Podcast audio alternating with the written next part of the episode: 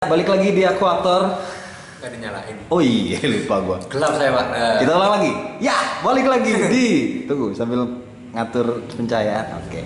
Ya balik lagi di aku aktor.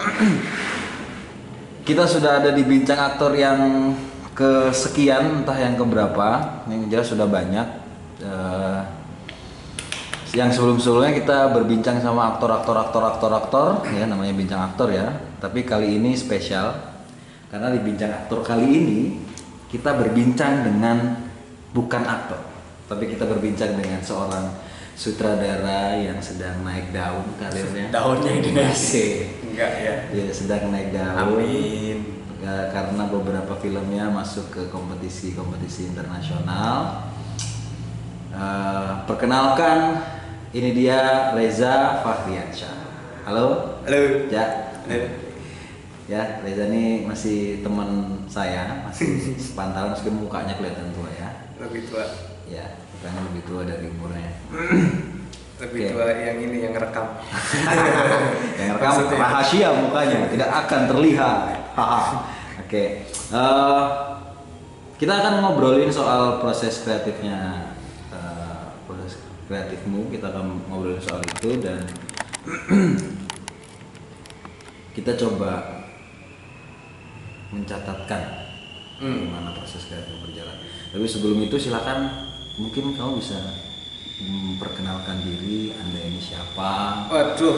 terus apa aja yang sudah pernah karya-karya yang sudah pernah. Kali aja mungkin teman-teman ternyata ada yang pernah lihat filmnya, terus oh ini tuh sutradaranya. Gitu. Monggo silakan, Mas Bukan- Reza. Memperkenalkan diri ya tadi sudah diperkenalkan oleh yang merekam. Yoi. yang ngerekam itu namanya It itu. Gak apa-apa sebut nama, soalnya semua wawancara tuh akhirnya keceplos sebut namaku. Jadi mereka udah tahu, Bang Ben, Bang Ben, Nah, itu udah tahu dah. gitu. Monggo. Eh, halo aku aktor, oh, padahal aku bukan aktor. Ngeri kan? Gimana ya? Eh, ya, aku adalah seorang rantauan dari Jakarta yang pindah ke Jogja. Sudah kurang lebih 9 masuk ke tahun ke-9 di Yogyakarta dan awalnya menjadi mahasiswa di Institut Seni Indonesia Yogyakarta jurusan televisi dan film. Eh, dan sampai sekarang masih berurusan dengan film dengan sebelum-sebelumnya ya sejauh ini ada empat film pendek sih yang yang yang sudah aku tulis dan aku sutradarai di antaranya itu eh, semuanya itu ada yang pertama di tahun 2015 ada Lin L Y N. Kemudian yang kedua di tahun selanjutnya 2016 ada Sedengsang kemudian di 2017 itu ada oleh-oleh. Dan yang terakhir filmku terakhir itu ada kembalilah dengan tenang di tahun 2018 begitu hmm, ya mungkin itu aja sih perkenalan singkatnya ya Iya, iya. Nah, eh, kita langsung ngobrolin soal proses kreatifmu nih, Pak. Eh, apa yang biasanya menjadi triggermu untuk bikin film? hmm, Karena kalau dilihat kan dari empat filmmu itu hampir semuanya, misalnya eh, Lin, Sedengsang, ya Sedengsang itu kamu yang nulis semua. berdua hitungannya sih jatuhnya walaupun penulis utama itu bukan aku Hmm. Oleh-oleh sama KDT, kayaknya semuanya dekat atau mungkin secara sosial strata ekonomi dari tokoh-tokoh di filmmu itu menengah, sorry, eh, ke, ke bawah. hmm. Apa sebenarnya yang jadi trigger sehingga kemudian kamu membuat empat atau film-film ini? Hmm, mungkin karena aku memang juga menengah bawah ya. Secara pribadi, personalnya. Iya, iya, iya. Mungkin kalau yang punya duit keluargaku gitu kan. Eh, it- itu beberapa hal yang bisa dibilang apa ya hal yang cukup menggelitik ini sih eh, pikiranku sih saat itu ketika eh, bikin film empat film itu semua. Kalau yang pertama kalau yang lain itu itu merupakan salah satu pengalaman langsung dalam hidupku eh, berada dalam sebuah angkot dan menemukan apa ya dan bertemu dengan situasi yang cukup aneh dan awkward eh, saat itu. Dan ketika aku turun angkot aku langsung memutuskan ya aku harus bikin film ini itu melekat gitu. Dan itu eh, obrolan dalam hatiku itu bukan hanya melekat pada malam itu aja gitu. Besok besoknya juga aku masih kepikirannya emang kayaknya harus jadi film deh. Kemudian eh, Sedengsang ini yang cukup jauh sebenarnya. Karena film Sedengsang ini aku diharuskan untuk syuting di Kalimantan karena ini adalah project untuk membantu temanku lulus di saat itu. Dia menjadi DOP dan aku diminta tolong oleh dia untuk menjadi sutradara. Isu yang isunya itu sangat jauh sama sama sama aku gitu. Aku tidak pernah ke Kalimantan dan aku tidak tahu menahu isu yang ada di sana realnya seperti apa. Eh, dia bercerita cukup banyak hal tentang Kalimantan dan apa yang dia temui di sana. Kemudian eh, ketika aku baca ceritanya, ini semakin jauh ceritanya sama aku. Sampai akhirnya ya aku minta sama dia untuk bisa nggak aku ubah ceritanya yang itu cukup dekat. Atau ada elemen yang sangat dekat sama aku sampai akhirnya aku bisa untuk bikin film ini, bikin film Senusan. Akhirnya ya aku mengambil satu elemen yang cukup dekat banget sama aku yaitu keluarga di film Sedengsang yang itu uh, akhirnya bisa aku garap film itu dengan beberapa isu-isu yang dia share sama aku tujuan dia awalnya pengen bikin film di Kalimantan itu karena emang untuk mengangkat isu-isu itu kan. Akhirnya ya aku uh, ubah alur ceritanya uh, storylinenya dan ada penulisnya kemudian yang merespon itu gitu. Kemudian juga uh, oleh-oleh ini yang paling dekat sama aku karena ini adalah aku karena di sini aku menceritakan uh, sebuah peristiwa yang dialami oleh ibuku sendiri. Dan ini sangat menggelitik buatku karena uh, apa ya ini adalah suatu budaya yang sangat melekat di mungkin gak cuma di daerah tempatku tinggal di Jakarta tapi di banyak tempat membahas tentang ya oleh-oleh itu sendiri terutama ketika uh, seorang muslim ingin berangkat haji atau umroh dia akan selalu diminta titipan oleh-oleh entah itu berupa material ataupun doa gitu.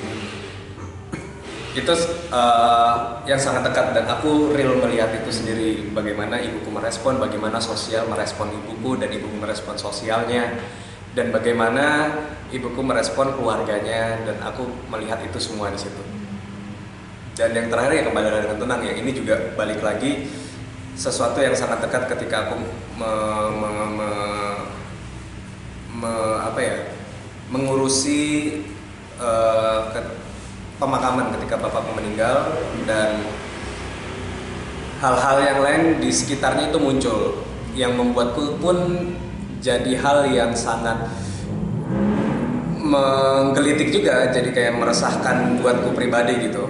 Sederhananya ketika kita mengalami musibah uh, ada keluarga yang meninggal tapi kita harus menyiapkan banyak hal untuk orang yang yang datang ke ke, ke acara seremonial pemakaman atau seremonial uh, kematian itu sendiri gitu.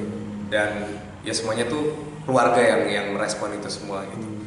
Jadi hal-hal yang kayak gitu yang yang akhirnya membuat aku membuat film uh, keempat itu semua, membuat keempat film itu.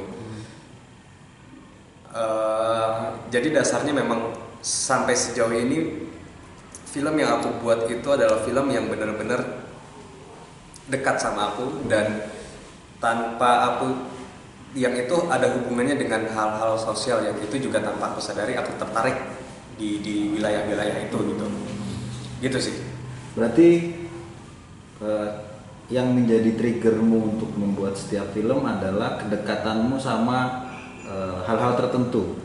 Kedekatan uh, dengan hal tertentu atau membuat sesuatu yang jauh, aku cari celahnya untuk bisa dekat dengan itu. Oke, okay. oke. Okay. Artinya prinsipnya tetap mencoba untuk mendekatkanmu dengan konten yang ya, sedang ingin uh, kamu bicarakan di film Indonesia uh, di kasus Sedengsang.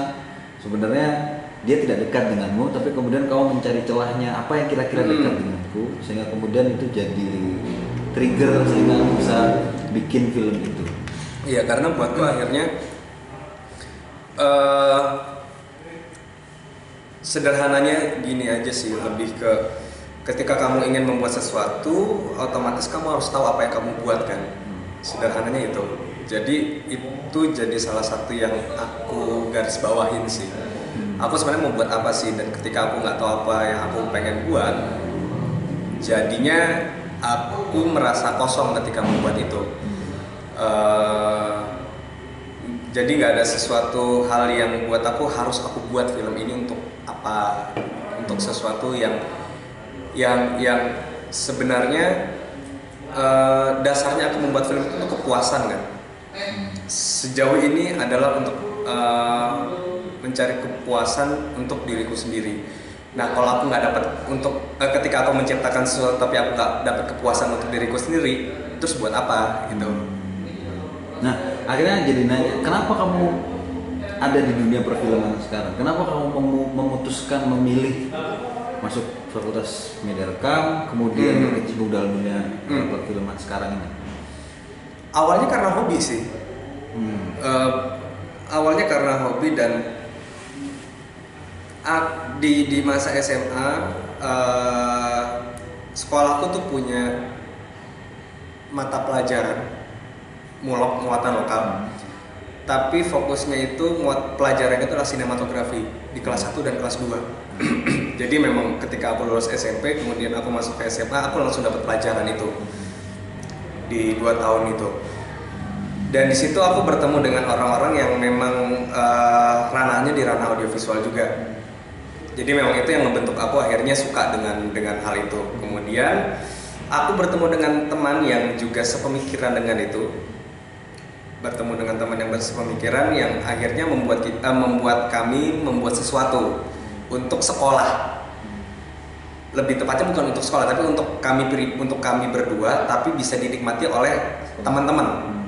Saat itu bisa dinikmati oleh teman-teman di sekolah gitu. Eh, pertama yang eh, aku dan temanku buat itu adalah ketika kami punya di sekolah kami itu ada study tour perjalanan study tour. Kami merekam itu semua dan kami mengeditnya menjadikan itu film eh, menjadikan itu sebuah ya dokumentasi perjalanan seru-seruan gitu. Dan kemudian kami jual dan itu laku. Maksudnya ada impact yang yang yang apa ya yang jelas dan dan apa ya bahasanya tuh ada impact yang eh, real buat kami ketika kami membuat itu gitu.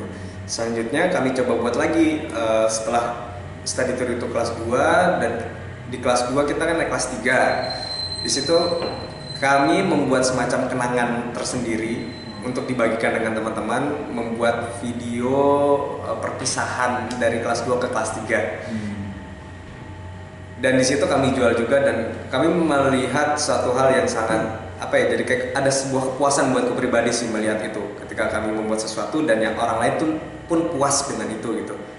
Orang lain eh, tertarik dengan apa yang kami buat dan mereka menikmati itu semua. Puncaknya yang terakhir ya itu eh, lulus.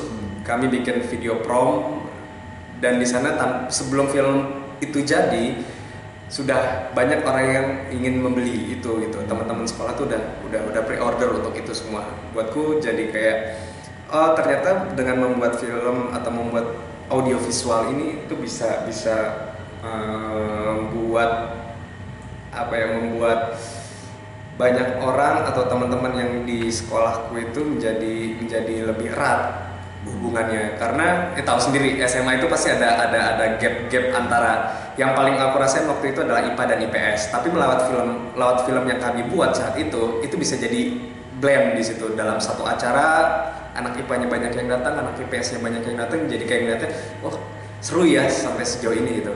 Dan akhirnya ketika lulus eh, ada hal-hal yang yang yang cukup aku pertimbangkan ketika memilih kampus gitu. Di satu sisi aku memang suka di wilayah uh, film atau audiovisual dan yang lain-lain itu tapi ada juga yang uh, sesuatu yang emang aku juga tertarik soal sosial soal, soal politik dan lain-lainnya itu gitu. Sampai akhirnya aku memutuskan untuk uh, tidak mengambil SNMPTN di kampus mana pun dan memilih diisi di untuk jurusan film dan televisi. Itu nggak nggak ada yang tahu sih karena aku saat itu memutuskannya dengan dengan cara yang sangat islami dengan sholat istiqoroh Islami sekali ya. sangat islami karena aku punya tahu itu dengan karena punya bekal waktu itu sempat mondok di SMP Hmm. jadi memang itu akhirnya cara yang untuk memilih ini lebih baik di mana ya sampai akhirnya ya ternyata diarahkannya lebih kuatnya ke isi dan akhirnya ya, ya sudah memilih di isi gitu kemudian masuk isi perjalanannya bla bla bla bla sampai akhirnya menemukan beberapa hal yang cukup cukup eh, connect dengan aku gitu. Ketika membicarakan tentang film bukan hanya sebatas hiburan tapi film bisa membuat eh, apa namanya film bisa menggerakkan sesuatu ketika orang setelah menonton. Ya akhirnya titiknya di situ sih Eh, di luar hal-hal yang lain ya di luar hal-hal yang lain terkait dengan eh, namanya aku cuma sebat aku sebatas suka dengan film kemudian perkembangan film pun semakin jelas di Indonesia. Ketika di Jogja banyak yang sekarang itu udah masuk di Jogja juga film atau iklan atau apa udah banyak yang di Jogja. Sampai akhirnya hal-hal yang dikhawatirkan ketika lulus ketika kuliah nanti kalau udah lulus mau jadi apa mau kerja apa mau makan apa terjawab semua di situ gitu loh dengan prosesnya. Ya sampai sekarang eh, akhirnya masih bisa tinggal di sini masih bisa ngontrak masih bisa itu karena memang itu dapatnya dari wilayah-wilayah film gitu Hmm, Oke.